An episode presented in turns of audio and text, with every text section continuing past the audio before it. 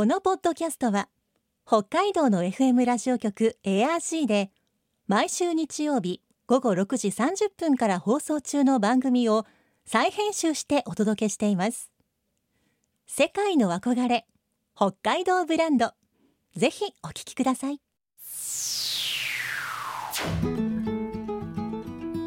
今世界から注目される北海道。この番組では北海道が世界に誇る自然文化産業などをピックアップ。北海道の持つ魅力や可能性をゲストの方に伺います。お相手は鈴木舞です。今回のテーマはラベンダー。北海道の夏を代表する花ラベンダー。特に富良野エリアには広大なラベンダー畑が広がりコロナ禍前は海外からも多くの観光客が訪れていました。もともと北海道に自生しないラベンダーがなぜ北海道を代表する花の一つになったのか。そして人々を魅了する紫の絶景はどのようにして誕生したのか。今週と来週はラベンダースポットとして有名な中富良野町ファーム富田のスタッフ。村井翔吾さんに伺います。今日のお話のポイント鈴木舞のマイポイントは逆転劇。ドラマチック。世界の憧れ北海道ブランド。この番組はあなたの明日を新しく北海道創価学会の提供でお送りします。今週と来週はファーム富田スタッフの村井翔吾さんにお話を伺っていきます。村井さんよろしくお願いします。よろしくお願いいたします。私2020年だから2年前ですか。ちょうど7月の半ばぐらいに実はファーム富田個人的に遊びに行ったんですがラベンダーの見頃っていつ頃なんでしょうか？そうですね例年ですと、まあ、大体早咲きの品種が6月の下旬ぐらいから色づき始めまして、うん、でそれからピークを大体7月の中旬頃に迎えてでだんだん刈り取りを行っていて最後にご覧いただけるのが8月の中旬ぐらいなんですけれども。はいということは大体2か月ちょっとぐらい例年楽しめるという感じでしょうかね。そうですね、まあ、本当にもう見始めからもう刈り取り終わるまでは大体2か月といったところですかね。はい、ではラベンダーのふるさと原産地ってどこになるんでしょうか？一応ですねこちらの地中海の沿岸ですとかあとはインドそれからアフリカのカナリア諸島などが原産と言われてますね。うん。結構じゃあアフリカとかいうと割と暖かい場所でもじゃあ育つということなんですか？そうですね。暖かい地域が原産なようですので、まあ、割とこう乾燥とかには強いような植物みたいですね。あ乾燥に強いというのはちょっとこう北海道の湿気が少ないところにも合ってるような感じがしますね。そうですね。ちなみにラベンダーという名前のこれ語源はどこから来ているんでしょうか？そうです。こちらも諸説あるみたいなんですけれども、まあ、一応ラテン語のこうラバーレと読むんですかねあの洗うという意味の、えー、単語から来ているみたいです。洗う？はい。こう心が洗われるような的なイメージなんでしょうかね。そうなんですかね。はい。ラベンダーが北海道に移植されたのっていつ頃だったんでしょうか？そうですこちらはもともと曽田香料さんというあの香料会社の、えー、曽田さんという方がですねえ1937年にフランスからまず種をあの5キロほど持ち帰って、まあ、それを試験栽培したっていうのが最初になるんですけれども、はい、それでこう日本各地でこういろいろ試験栽培をした結果、まあ、北海道があの、まあ、先ほどもおっしゃってましたけれども湿気が少ないというところがおそらく適していてそれであの北海道が産地として合うっていうことが分かって1940年に札幌の南の沢の方であの栽培が始まったというふうに言われています。うん。これ戦前のお話。だいたい80年くらい前のお話なんですね。はい、では北海道でラベンダーを栽培したそもそもの目的って何だったんでしょうか？もともとですねあのぱり香料会社の、えー、方が持ち帰ったということであの化粧品ですとかそういったものの香料の原料としてあのラベンダーを栽培したのが始まりですね。おではもともとは見て楽しむ花としてではなくて化粧品香料の原料として栽培しようということだったんですか？そうですね。おでは富良野地方ではいつ頃から栽培が始まったんでしょうか？こちらが1948年に、えー、上富良野町で始まったのが、えー、最初ですね、はい、うん。この頃もやはりこう化粧品などの原料としてということだったんですね。そうですね、うん。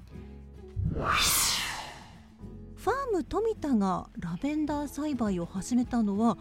これはいつ頃からだったんでしょうか？はい、えこちら先代の社長にあたります富田忠夫が、え栽培を始めたのが1958年ですね。うん。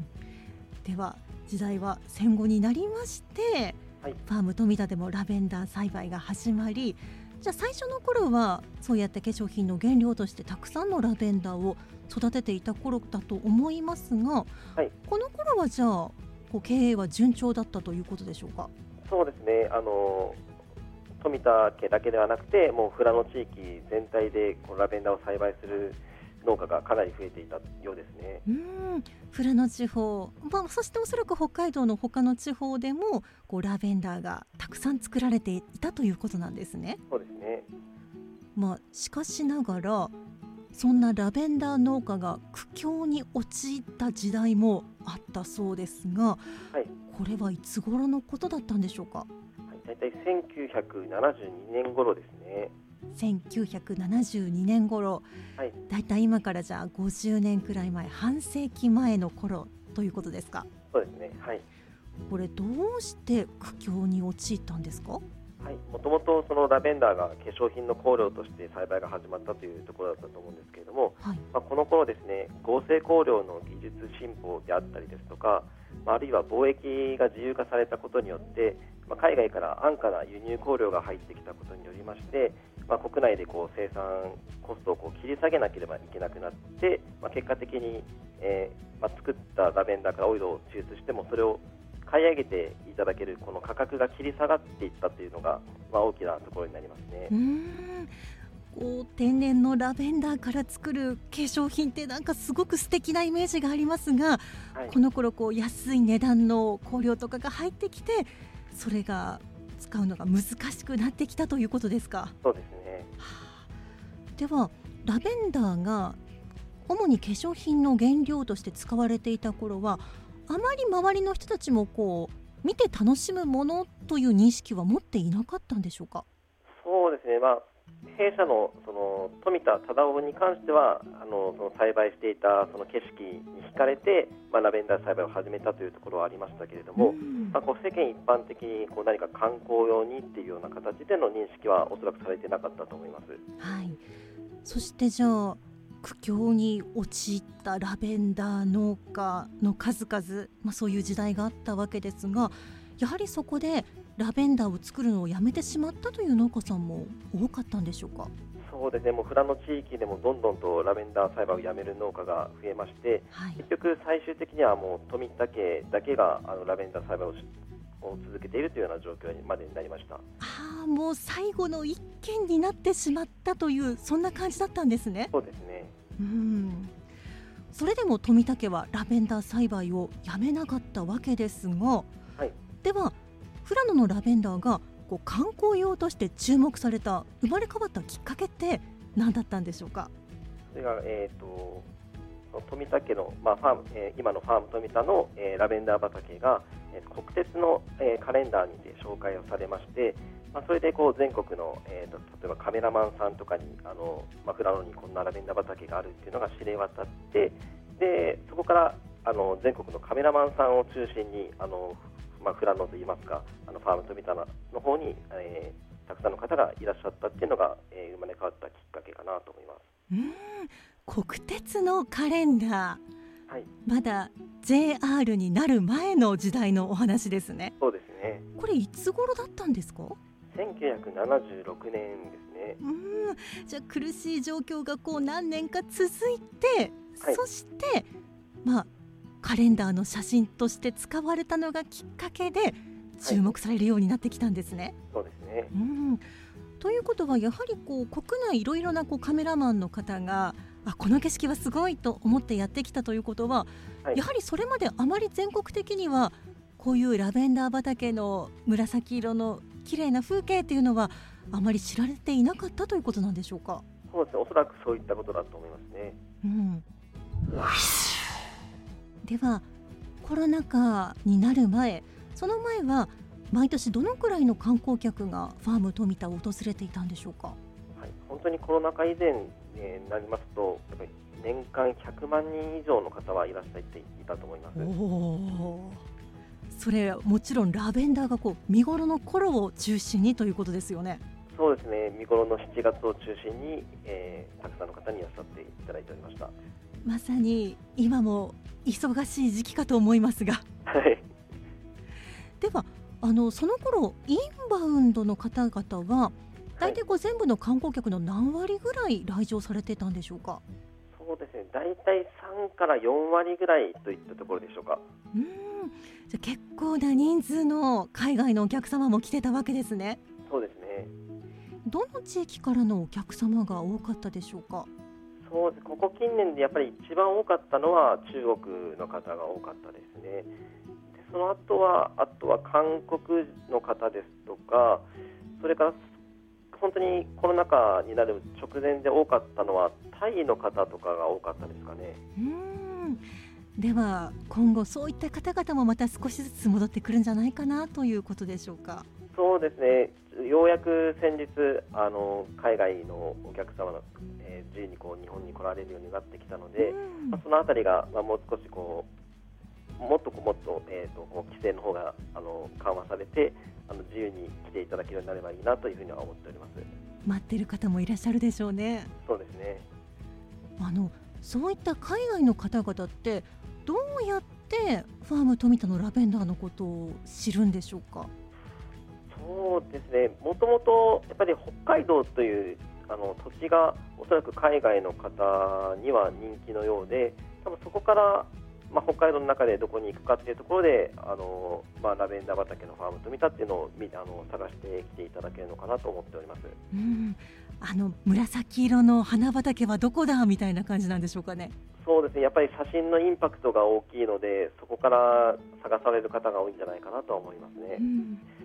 あとはラベンダー商品なども販売してますので、そういったものもあの海外の方にはちょっと人気がありましたね。あ、お土産としても喜ばれる。はい。うんどのようなものに利用されているんでしょうか？はい、えっ、ー、とやはり化粧用のまあ香料として作られていたことがありましたので、はい、まあ、香水ですとか、まあ、あるいはその石鹸などにも使われておりますし、うん、えー、それからラベンダーオイル抽出したラベンダーオイルそのものもあのもう販売は行っております。うん、またあのこうドライフラワーにしたものをあの販売してますし、まあ、そこからポプリなども作って、まあ、そういった製品などにも利用しております。はい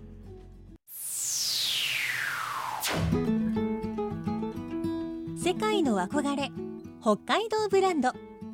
今回のゲストはファーム富田のスタッフ村井翔吾さん。今日のマイポイントは逆転劇でした。北海道のラベンダー畑もともとは見て楽しむものじゃなくて香料を作るためのものだったんですね。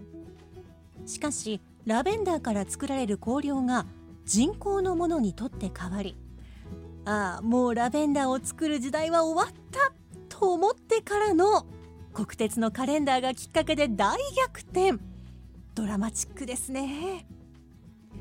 見て美しいだけではなく富良野のラベンダーこんなドラマがあったとは。来週は村井さんにファーム富田についてそして紫の絶景を生み出したラベンダーへの愛情を伺います。さてこの番組では皆さんからのメッセージをお待ちしています。番組の感想やあなたの思う北海道ブランドなどぜひお寄せください。クオカード3000円分を毎月抽選で1名の方にプレゼントしています。詳しくは番組のホームページをご覧ください。北海道ブランド。そこには世界を目指す人たちの知恵と情熱があります。来週もそんな北海道ブランドに元気をもらいましょう。ご案内は鈴木舞でした。世界の憧れ北海道ブランド。この番組はあなたの明日を新しく北海道創価学会の提供でお送りしました。